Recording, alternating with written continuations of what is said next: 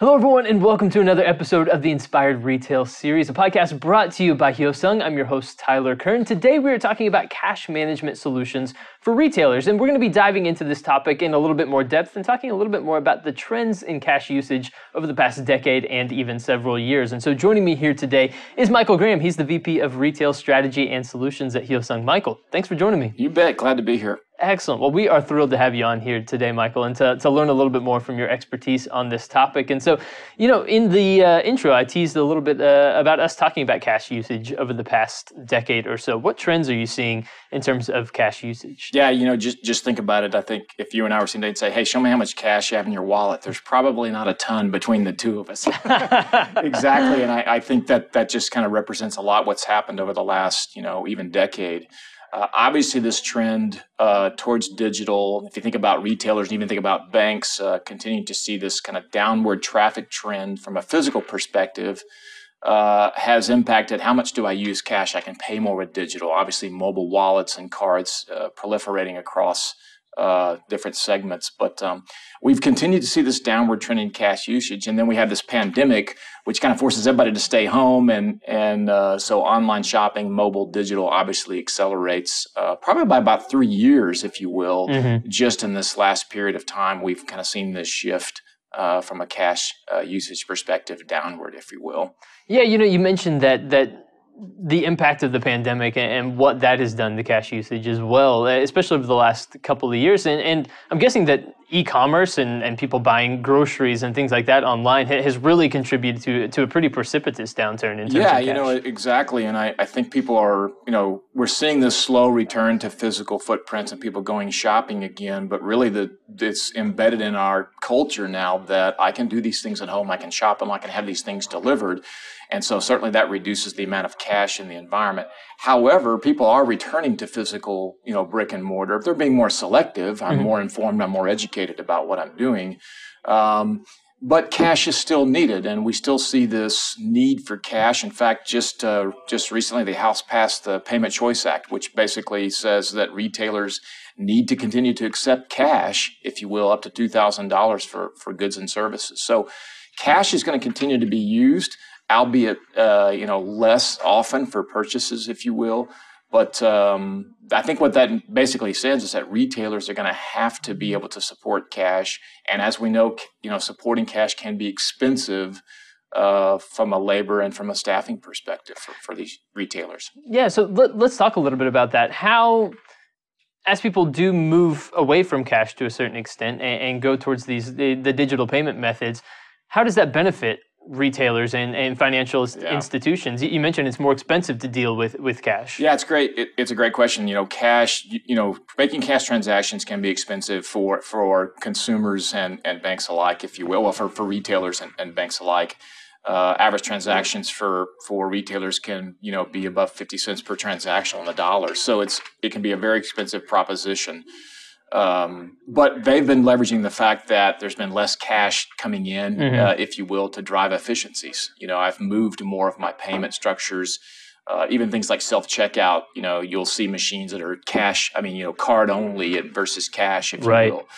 And so they're they're leveraging the fact that there's reduced cash to drive more efficiencies and and um, you know do more from a digital and a mobile payments perspective. So it's it's provided efficiencies for them for sure uh, and I think they'll continue to, to leverage that fact. Um, I think cash re- usage overall, this kind of steady downturn that we've seen, will eventually bottom out. Mm-hmm. And there's a number of reasons for that, but I, I think the trend will continue for a while, but I think there is a, a, a bottom uh, here before too long. Because the, there's going to be a portion of the population that will seemingly always use cash no matter what, right? Yeah. For, for one reason or another. Yeah, that's a great point. And actually, what we've seen and, and somewhat accelerated again because of the pandemic, there has been a widening gap associated with the unbanked or underbanked versus those consumers that have a traditional banking relationship. Um, we've had a significant influx of, of migratory status into the U.S., so more and more folks are coming to the U.S. and moving to the U.S. In many cases, uh, the access to traditional banking systems is challenged We've seen banks shut their doors, if you will, because I don't need as many branches as I used to because I can do more mobile banking. Mm-hmm. That has put also undue stress on that same uh, community of users that are unbanked or, uh, or underbanked. And so these are the folks that are operating in that cash business. Um, and there is still a preference. A lot of transactions below $50, people like to just do in cash. Uh, you think about tipping at a restaurant or you know those type of things uh, goods and services, yard care, a lot of those things are handled in cash still. And that economy, that ecosystem has to be supported.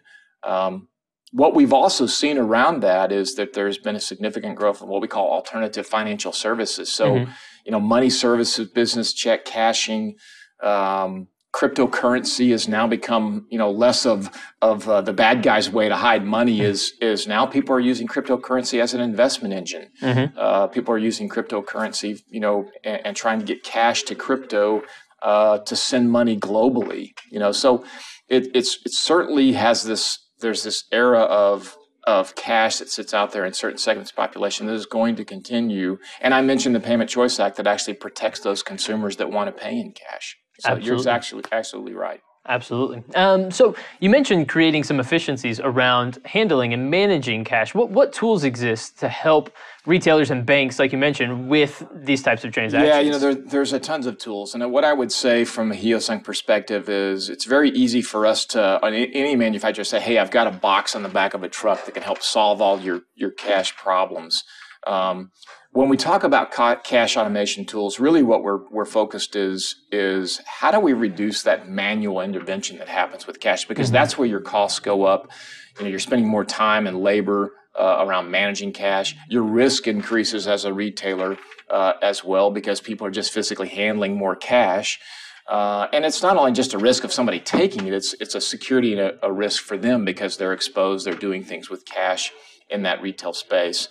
Um, and on the flip side, your your your employees aren't focused on customers; they're heads down counting, or they're in the back office. Or if you're a small business owner, you're running to the bank mm-hmm. while you leave someone to to manage your store. So, as we think about how do we automate, we really want to look at that total picture uh, from a Hyosung perspective at that retailer to do cash automation. So, again, lots of things on the truck that we can talk about but um, I think initially it's about an assessment of that business. So I know that didn't answer your question right away, but, yeah, I didn't want to just jump into the fact that there's boxes out there that do things because that would be, I don't want to say that that's easy, but it doesn't really listen to what the customer is saying, if you will. So, what does it look like then to, to listen to the customer and find out what their needs are as it relates to cash and then yeah, help them question. meet their needs? Yeah, great question. I, I, I think most importantly, as you said, it is about listening and, mm-hmm. and we want to talk to the customers. We want to experience and see their environment. We can make a lot of assumptions because we do research and analysis of what we think we're going to see. And sometimes those things prove out and you check the box that, yes, I thought this would happen. Um, but each, each business is unique. Uh, small businesses, as as I mentioned, you know, they may have a one person owner and a couple of employees, and making a deposit can be very cumbersome. And mm-hmm. so we want to see that process. What does that look like? How many people are involved in moving cash from the front of the counter to the safe? Um, and larger retailers have a whole gamut of different problems from having cash delivered to picked up to how do I get my deposits taken care of.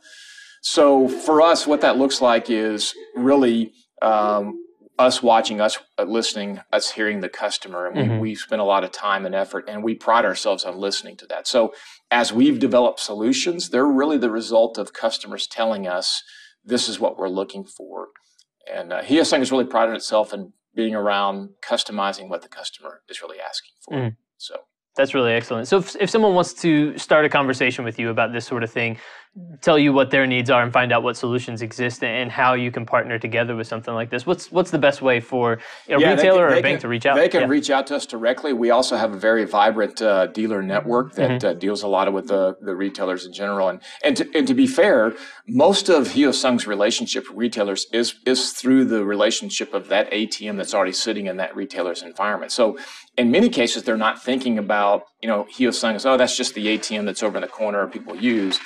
But what they're not realizing is that cash that's in that ATM is part of the same ecosystem that consumers interact with. And so we want them to think about more than just the ATM on the corner, Uh, Hyosung is now beginning to offer self checkout solutions here in the near future. So we really want them to think about I've got this complete ecosystem of cash from a retailer, uh, from an ATM, from a consumer perspective. Hyosung wants to talk about how do we help you with all of that cash drive efficiencies. Uh, so that that for us, if, if they get you reach out to Hyosung directly, but we also have a very vibrant uh, you know partner network that they can engage with as well.